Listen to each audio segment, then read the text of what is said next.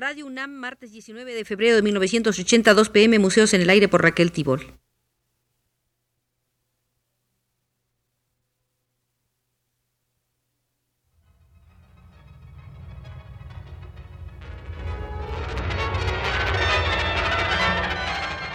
Museos en el Aire.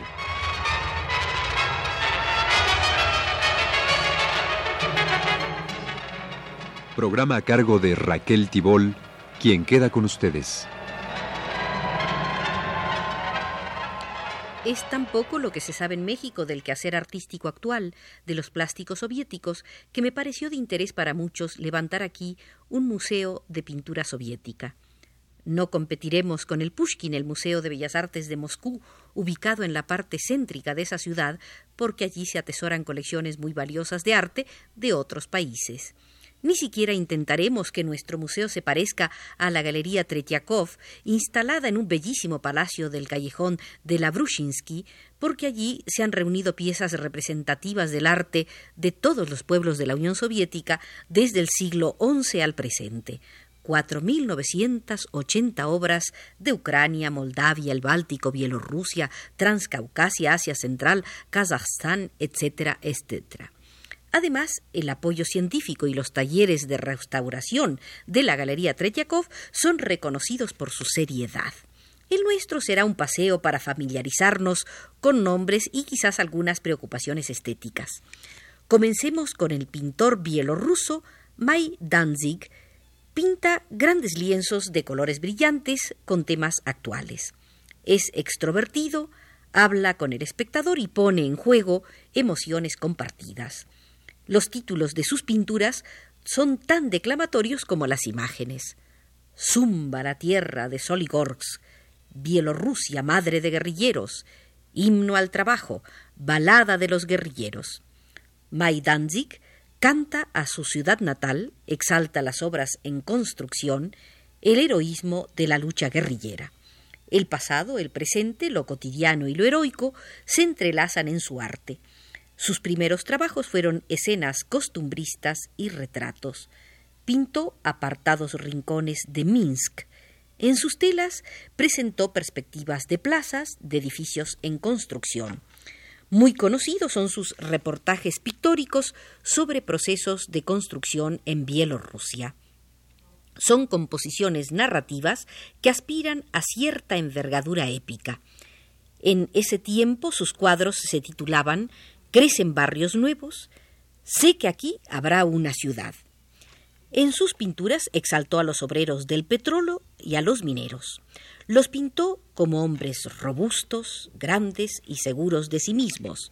Sus escenas costumbristas tienen monumentalidad, escorzos impresionantes, colores expresivos, formas dinámicas. Mai Danzig introdujo en la pintura de caballete el ritmo y la composición típicos de la pintura mural rusa.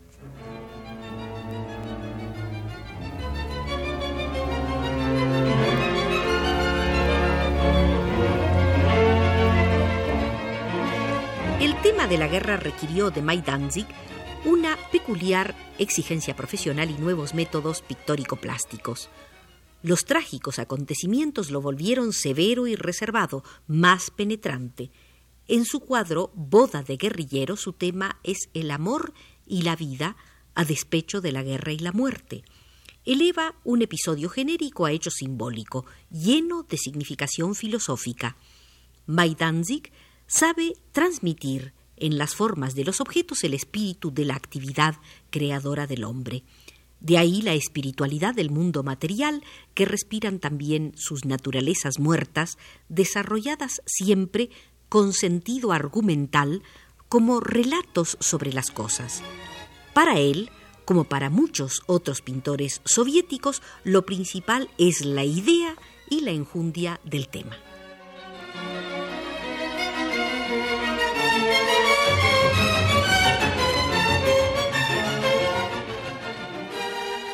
Durante los últimos 19 años, ha surgido y se ha desarrollado en la República de Letonia el cultivo del tapiz.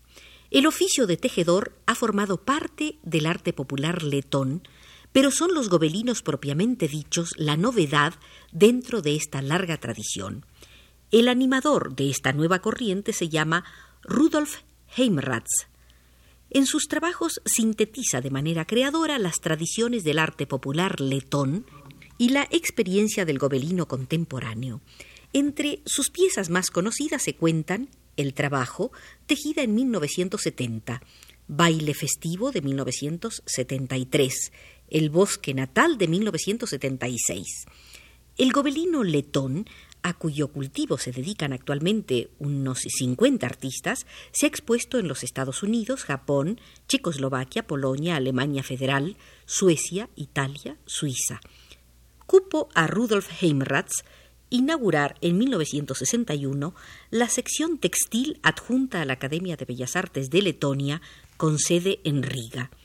Después de estudiar la tradición popular, familiarizarse con la forma decorativa, informarse sobre los últimos logros internacionales, los estudiantes deben tejer en el telar composiciones con sus propias manos. Pronto las piezas salidas de los talleres escolares deben confrontarse en exposiciones con las realizadas por artistas profesionales corre por cuenta del tejedor seleccionar los colores, el grosor del hilo, la textura adecuada a su composición. En Letonia se trabaja tanto el tapiz tradicional como los relieves y piezas en bulto. Para crear composiciones de argumento se utilizan por lo general superficies lisas y tupidas y el formato cuadrangular. Mucho dio que hablar un gobelino cinético elaborado por Edith Vignere, quien le tituló El pulso de la ciudad. Por su forma recuerda un farol de la riga antigua, dentro del cual parece latir el rojo y vivo corazón de una ciudad moderna. Para lograrlo colocó dentro de una estructura mayor un pequeño gobelino rojo que se pone en movimiento por medio de un mecanismo.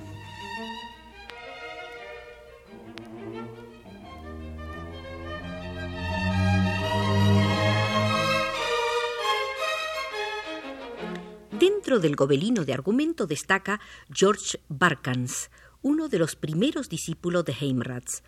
Refinadas y complejas, las imágenes de Barkans son muy sutiles.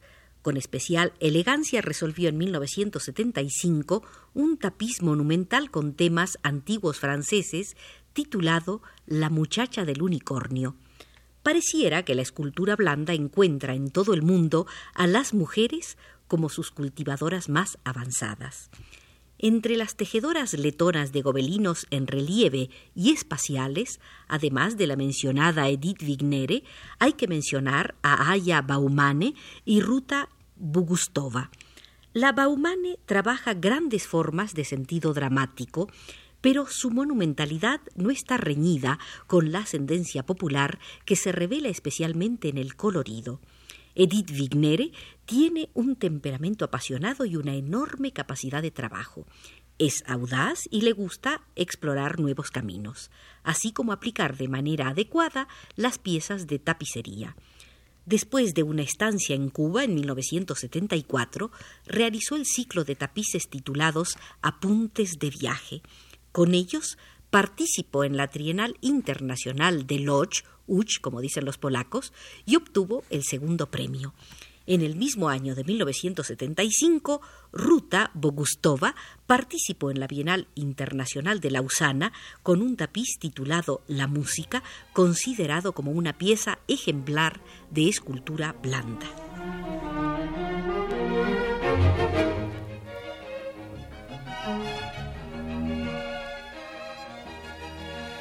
Yuri Raksha es un pintor moscovita conocido. Comenzó trabajando en el cine e ilustrando libros, más de veinte, hasta que decidió, impulsado por el pintor Yuri Pimenov, a dedicarse en serio a la pintura. También ha hecho carteles y escenografías. La mayoría de sus cuadros tienen por tema evocaciones de la infancia. Uno de los más conocidos es el titulado Mi mamá, con el cual obtuvo una mención en la Bienal de Jóvenes de París. Esta pintura es tan popular en la Unión Soviética que pocas revistas soviéticas han dejado de reproducirla. No se trata de un retrato de la mamá, sino de cuatro obreras en el interior de un cuarto de descanso. Una duerme, la otra lee, otra más se arregla frente al espejo y la cuarta conversa. Son las constructoras de Magnitka, entre las cuales se contó la madre de Yuri Raksha. La composición se completa con una ventana que da al complejo fabril y en el patio el propio pintor se retrata como un muchacho de espaldas a la ventana. Por este cuadro, que estuvo expuesto en la Galería Hayward de Londres, la crítica inglesa opinó que Raksha es un continuador de Alexander Deineka. El público mexicano conoce a Yuri Raksha por la película de Akira Kurosawa Derzu Ursala, de la cual fue escenógrafo. Recordemos que esta película recibió el Oscar de la Academia Norteamericana de Cine en 1976 y el primer premio en el noveno Festival Cinematográfico Internacional de Moscú.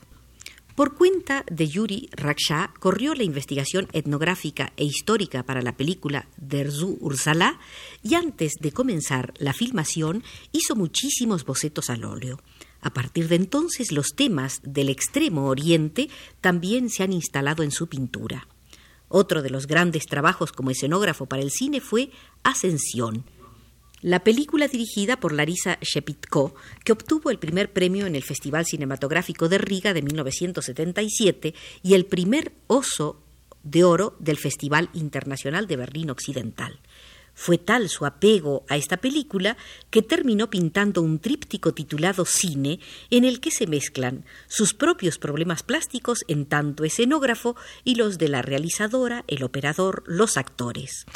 Otro celebrado cuadro suyo, premiado por el Consomol de Moscú, uno llamado Coetáneos, conjunto de nueve retratos, incluyendo el suyo, de la más alta calidad, juntos en la superficie de la pintura, pero no en la acción, como si se tratara de acentuar la individualidad de cada uno de los coetáneos. De su viaje a Vietnam surgió la pintura Nacidos para Vivir, menos logrado que sus cuadros autobiográficos. Yuri Raksha dijo Me pasmó la fuerza vital de este pueblo, del que los hombres son guerreros y trabajadores al mismo tiempo, las mujeres esposas de soldados y madres, y los niños son de lo más corriente, igual de rápidos y curiosos. En sus últimas obras, Raksha retoma la añeja y difundida tradición de las pinturas de feria, ingenuidad voluntaria, realizada con gran sabiduría.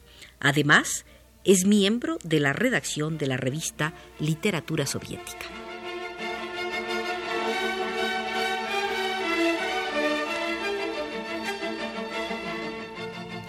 Larga es la tradición paisajística en Ucrania y uno de sus renovadores es Semyon Kaplan, pintor y grabador nacido en Bakú en 1928 y formado en el Instituto de Bellas Artes de Kiev.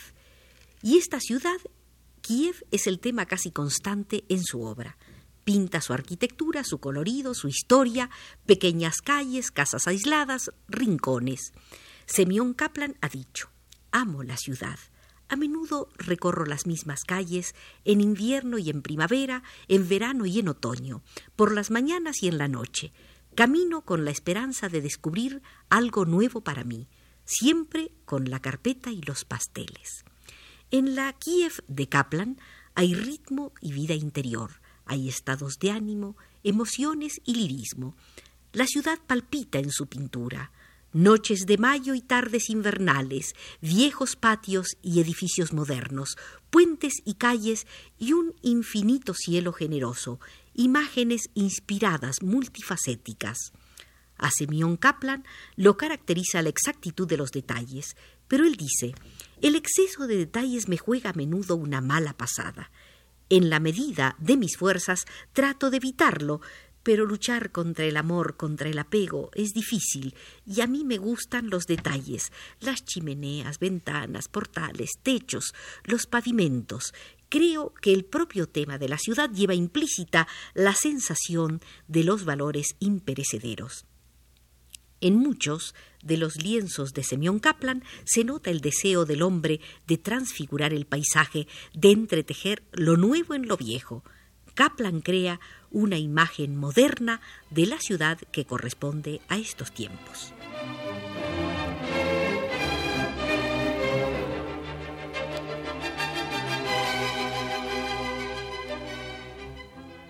Si poco se conoce en México del arte ruso, bielorruso, letón o ucraniano de los últimos años, ¿qué decir, por ejemplo, del arte uzbeco? En 1966, el gobierno de Uzbekistán y Karakalpakia adoptaron la disposición de instituir un museo de arte. Pronto se inició la construcción para darle albergue y mientras tanto se presentó la primera exposición de pinturas, dibujos y esculturas en un local provisorio. Uno de los artistas oriundos de esta región fue Ural Tansikbaev, nacido en 1904 y muerto a los 70 de edad. Sus paisajes recogen la anchura y lo extenso de las tierras uzbecas. Hay en su obra un cierto sentido épico y también celebración de las tradiciones. Ural Tansikbaev asimila a su pintura las añejas artesanías de los bordados de pared y de las alfombras de vivos colores además de obras de pintores de Moscú, Leningrado y otras grandes ciudades con larga tradición artística, en el Museo de Nukus se pueden ver trabajos de artistas kazajos, turkmenos, coreanos, armenios, tadzikos, etc. Antes de salir del Museo Soviético, solo quisiera recordar que antes de la Revolución, en Asia Central, no se conocía la escultura.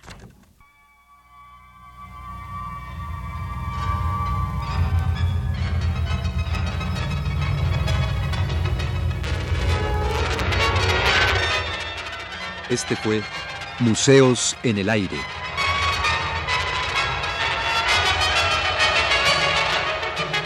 El programa de Raquel Tibol que se transmite todos los martes a las 14 horas.